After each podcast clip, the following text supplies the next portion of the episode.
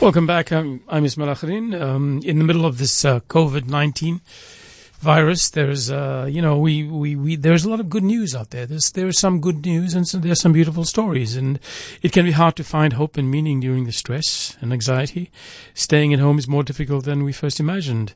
So let's take a time to share a pick of our beautiful news for the week ahead. Uh, the three titles are first, saving lives, designing feasts and dancing in the spotlight. This is the power of a dream. Uh, the second is 800 masterpieces from Maple. Meet the luthier whose legacy will play on. The third is Lockdown Couldn't Stop This. Iron Mom, she blazed through Iron Man. What does it take to achieve a dream? For some, it's a matter of sheer luck. For others, it's a lifetime of sweat and tears. But one element characterizes the people who fulfill their aspirations commitment. Paul Valdolieros, Musa Motha, and Sibokazi Mdlankomo are three such dreamers who never gave up. Achieving our aspirations can be t- take an incredible amount of willpower and dedication, but as the three prove, it's always worth it. Listen as they share their stories of determination.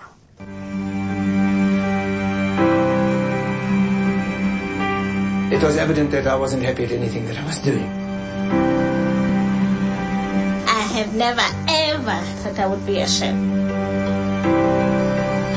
If you want to be a dancer and you know that you are physically challenged, it comes with a lot of things. At about 45, I woke up one morning and I decided I'm not going to die without even trying.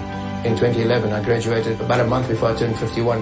I didn't give up. Instead, I'm still pushing. For me, it became an obsession of I don't want to allow obstacles to stop me. And I believe that I found my purpose. My life has changed. I dreamed of having a cooking show, and that dream came true. Cooking makes me happy. It's my passion, you know. I'm eternally grateful that I have been able to reach what I actually wanted to be. What you believe is going to be what is going to happen.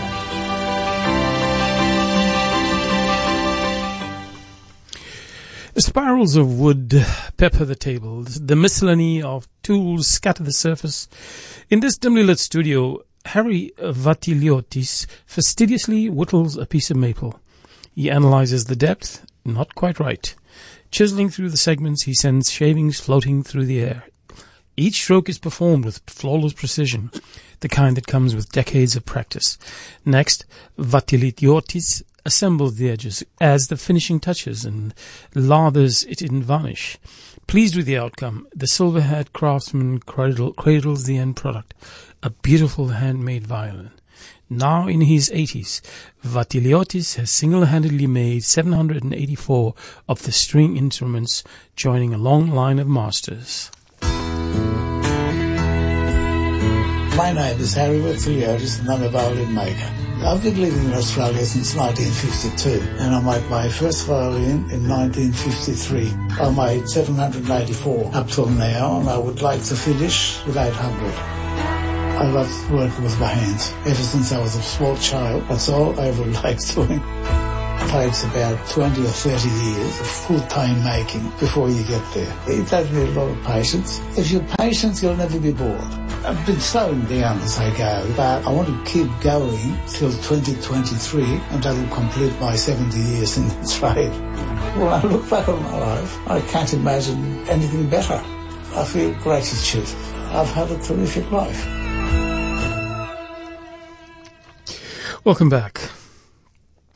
It was 7 a.m. on Sunday morning. Charlotte Robenheimer took a deep breath and jumped.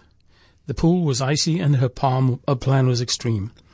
This was supposed to have been the start of the Ironman African Championship, which Robenheimer had been intensely training for. But the outbreak of uh, the outbreak of COVID-19 delayed it by months as a national lockdown was announced in South Africa. Robenheimer wasn't fazed. Powering her way through the water, she embarked on a mission of her own, completing the challenge in her backyard. My name is Charlotte Robenheimer and I completed the Ironman from my garden during SA's lockdown.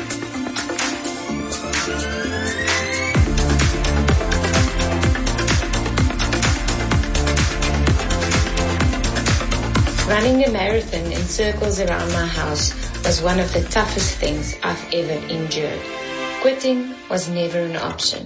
Being part of something larger kept me going. Even though I completed the challenge in my backyard, I managed to raise 105,519 Rand. With determination, strength, and a goal, we are all capable of absolutely anything. Those were our beautiful news features. Um, which one gets your pick? WhatsApp us now with your preferred selection. Your top selection will be selected uh, as a live interview on Wednesday. You can call us at 021 446 0567 or WhatsApp us 072 567 1567. Your choices are the Designing Feasts and the Masterpieces Maple and the Iron bla- blaze through Iron Man in her backyard.